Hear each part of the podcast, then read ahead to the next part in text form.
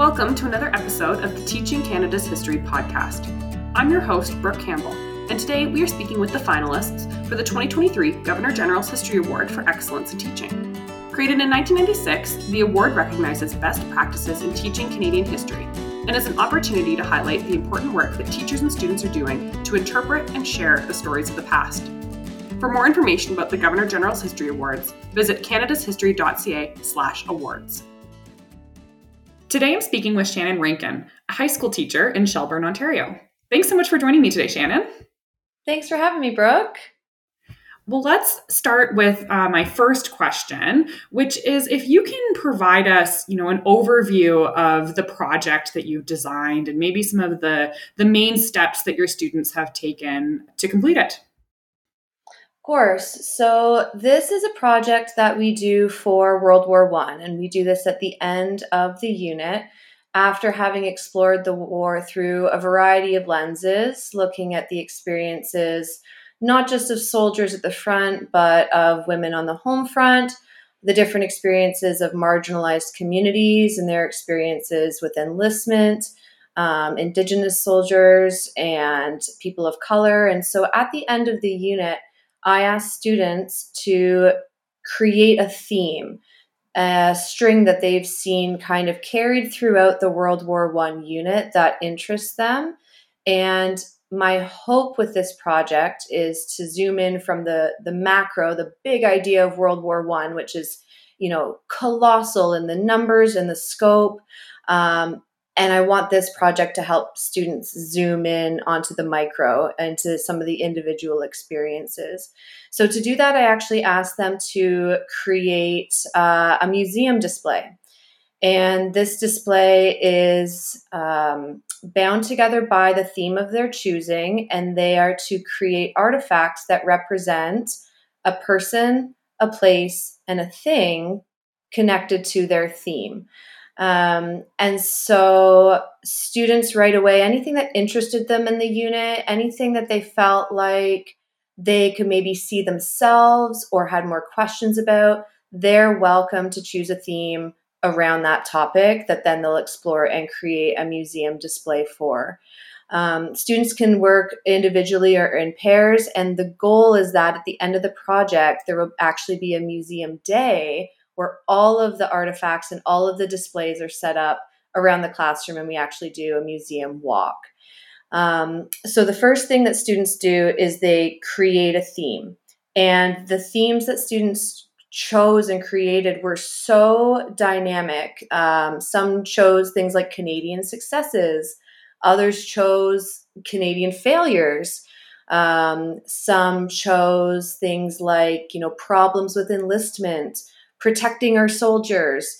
Um, and that way they were able to then zoom in on some of the items and the individual experiences connected to those themes. Um, I made sure that the they were themes and not topics um, in order to make sure that there was the ability to critically analyze what items they were choosing to research. So if someone in my class said, Well, I want my topic to be on weapons. I would say, Well, that's, you know, a topic. Maybe our theme could be something like protecting our soldiers or something like that, so that then they could hone in on the experience of individual soldiers, but also different soldiers, different Canadians, um, and review the variety of experiences because nothing in Canada is ever a monolith or happens uniformly. And so I I try to get the students to be able to, you know, say, okay, so it's not just weapons or or women or enlistment for everyone. What did that look like for some key individuals? Um, and I try to do that with everything in history because I really want them to be able to see that history is relevant to themselves as one person right? Sometimes history feels too big. So I have them hone in on this theme. I have them choose a person, place, and thing that is going to represent and tie into this theme. Um, and then they start into their research. Uh, our students use lots of primary source uh, evidence for their research. They love digging into the attestation papers of the World War One soldiers, and um, the you know the archives and and what is available publicly now is just incredible. Um, I also have to go through a little bit of a handwriting, uh, cursive writing lesson with them. Um, and I love that though. I love that that's like an additional type of literacy that they get out of this. But even things like some of them chose, you know, overcoming adversity. And so they might have chosen Francis Pegahmagabow as one of their indigenous soldiers who overcame adversity. And then they actually looked at pictures of the medals that he received, but they zoomed in on every detail. So even if they didn't have the primary sources in their hands, they were really, really um, looking at the intricacies of, of the research and the, the pieces that they wanted to recreate for their artifacts. Um, and then once they're done their research, uh, they get to creating, which I love. It's probably one of my favorite parts of the project is watching them literally do a little bit of craft time which you know history i find it, it, can be very you know paper and pen if you let it be right? But it's so much more dynamic than that. We got to get our hands in there. We got to get our hands dirty. And uh, i just love watching them troubleshoot and you know the pipe cleaners out and the hot glue gun and and everything. And so I had so many different artifacts recreated. Um, they were recreating medals, they were recreating artillery shells. Um, one student actually transcribed a piece of music that was written by a soldier who was interned.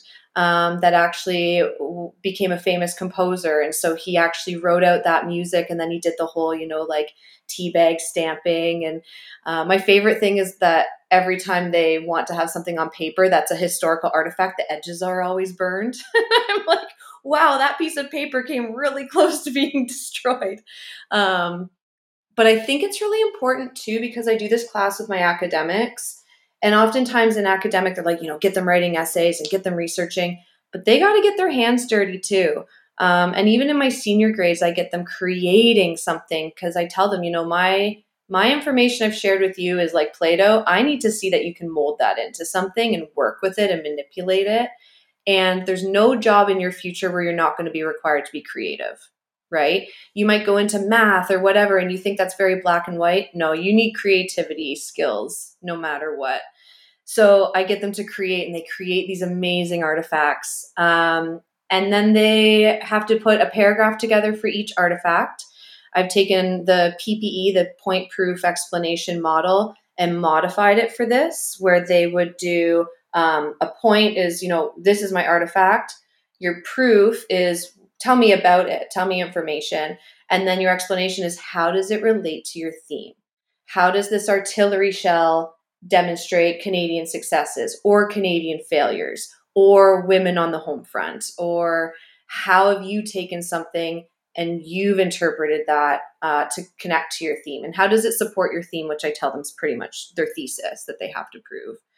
And then finally the museum day uh, is you know their their d-day for this project.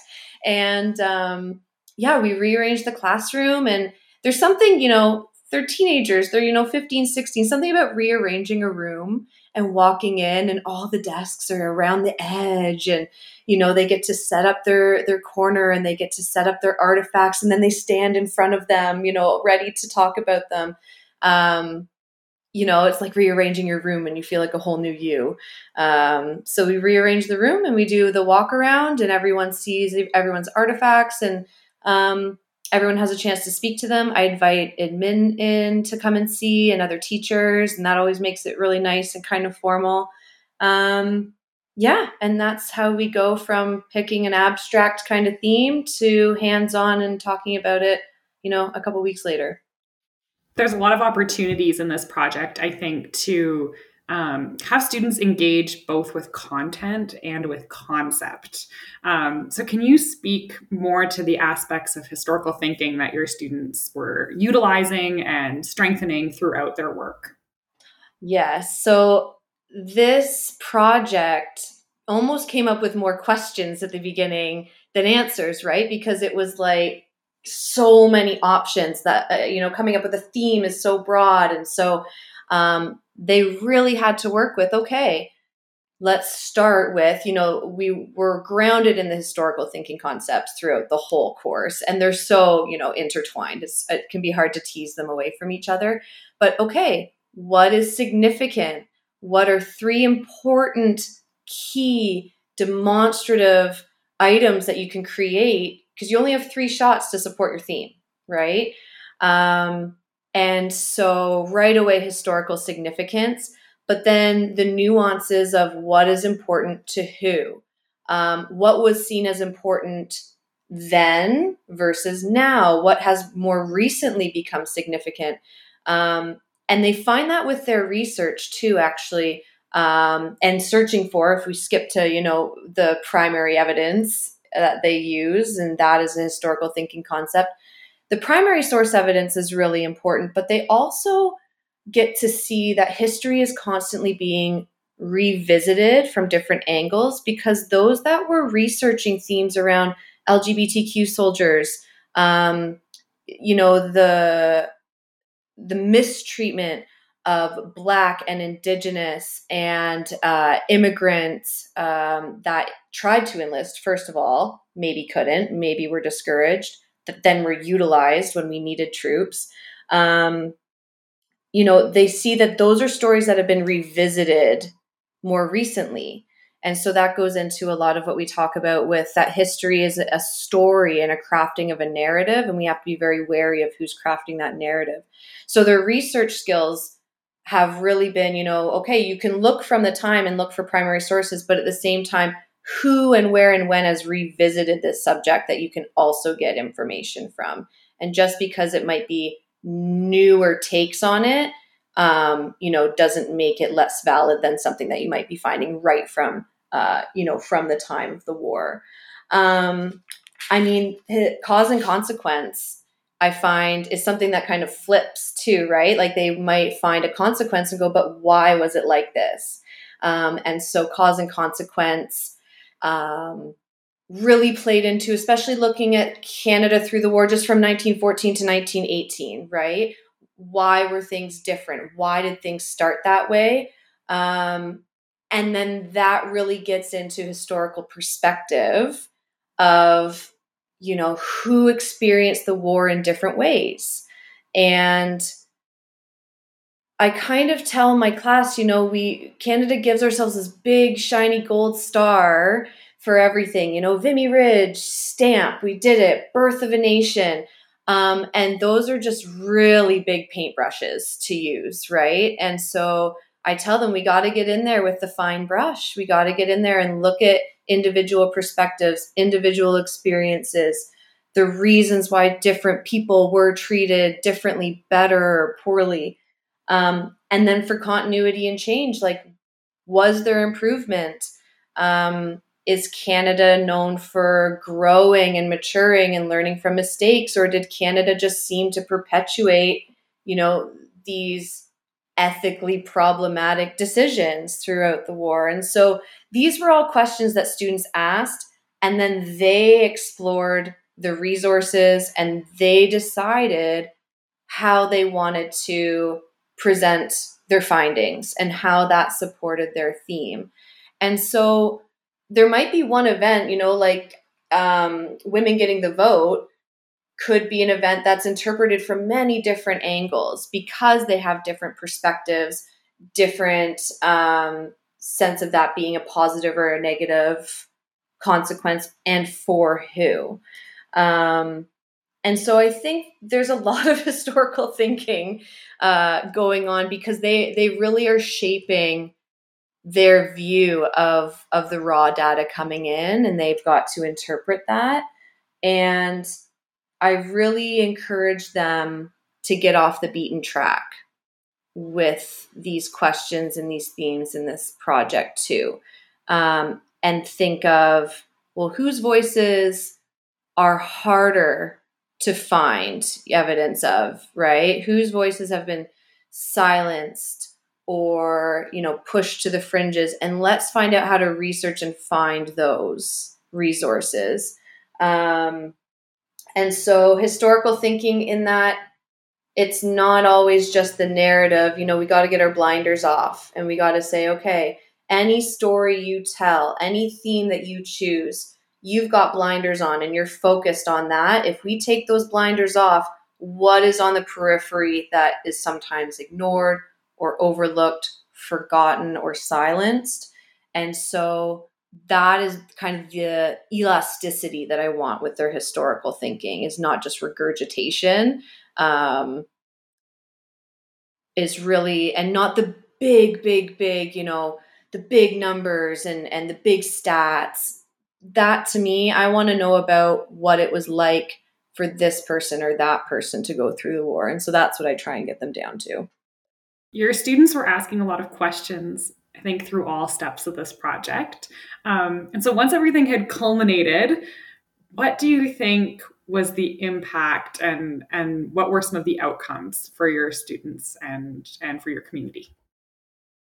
I really think first and foremost, this project helped to just humanize his, you know, so long ago, everyone's gone, everyone's passed, everyone seems almost fictitious at this point sometimes, right? When we talk about history, it's like because you can't meet them or touch them and it becomes very abstract. And so I think one of the the successes of this project is looking at people's pictures, reading their words, a lot of students actually were able to dig into their own personal family archives through the attestation papers um, and then and then subsequent conversations with family. And so i think this project really really brought a heartbeat um, to a lot of these kind of grand narratives so i really loved that it got so many students so passionate about their family history um, I actually start world my World War One unit starts with this story, and I won't go too much into it. But long story short, um, when my nana passed and we were clearing out her apartment, I found a picture of who turned out to be a great uncle who fought in the war, died in a prisoner of war camp, is buried in Cabaret Rouge uh, in France. And I had been to that cemetery and did not know I had a family member there on my grade 12 trip.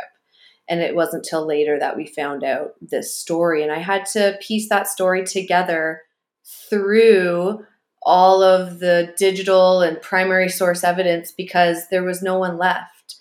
And so I really encourage my students to go home and start these conversations with parents and grandparents if they're, you know, willing and available. And so so many students brought back, well, yeah, you know, my grandma had this picture um, look what you know i have got, i've got these badges and i've got these and so i really think there was like a connection to the course and the content and the subject but there was a connection at home honestly one of the artifacts that a student brought in was a poem that his great grandma had written about losing a son in the war and i was a puddle i was a puddle and I but I read it to the class. I cried in front of my class because I this is the war. The war is not numbers. The war is this mother lost her son, right? Or this person fought and came back and continued to endure systemic discrimination. This woman went to a factory and then was expected to just get back into the home, right? Um, and so those stories really started to come out. The family connections came out um, and the diversity. I think a big element of this was just the diverse histories of people in Canada. Um, you know, I tell my class, you know, you can teach this course, and I think for a long time it was taught as the history of old rich white men. And, you know, you might think that's sassy, and then I pointed a poster of our prime ministers. Um, and so I really think that this project helps to rewrite that narrative that no, it's it's the everyday person's history is just as valid. And how did that get us here? How can you relate? Um, and how are people a hundred years ago? How are we just like them? Or how would you react in this situation? So I really like this project for bringing it down to to the micro um, and just the class environment. I loved the class got a lot of bonding out of a project that they knew was all going to culminate on one day where they were all going to be adding their puzzle piece to museum day. And there was so much collaboration and, you know, oh, well, I'm doing, you know, attestation papers too, but why are you saying that? So just more questions. And the more questions, the more answers you get, right? And so I loved that socially they got a lot out of it. Um, larger community wise, family wise, they got a lot out of it. Academically, they definitely also benefit. They're, you know, they're doing the research, they're doing the writing, their paragraphs, they're proofing that, they're practicing their their sourcing and whatnot. All of those really practical things are woven in more so than like the explicit point, right? If when you do an essay, you know you're you know you're learning it's so it's so conscious right but this i just found because it was such an organic experience rather than formulaic like an essay where you've got five paragraphs and you know check the boxes i just found that this really helped them learn in a different way which i really strive for especially you know i think history has a bad rap sometimes for being you know, the boring, the, you know, just memorization. And this was just the exact opposite of that. So, yeah. And even, and then pride in Canada too. Um, I think as a citizen, this ties, I also teach civics. And so everything's always inherently tied into citizenship too. Uh, what are your rights? What are your responsibilities? Well, who has not had those rights?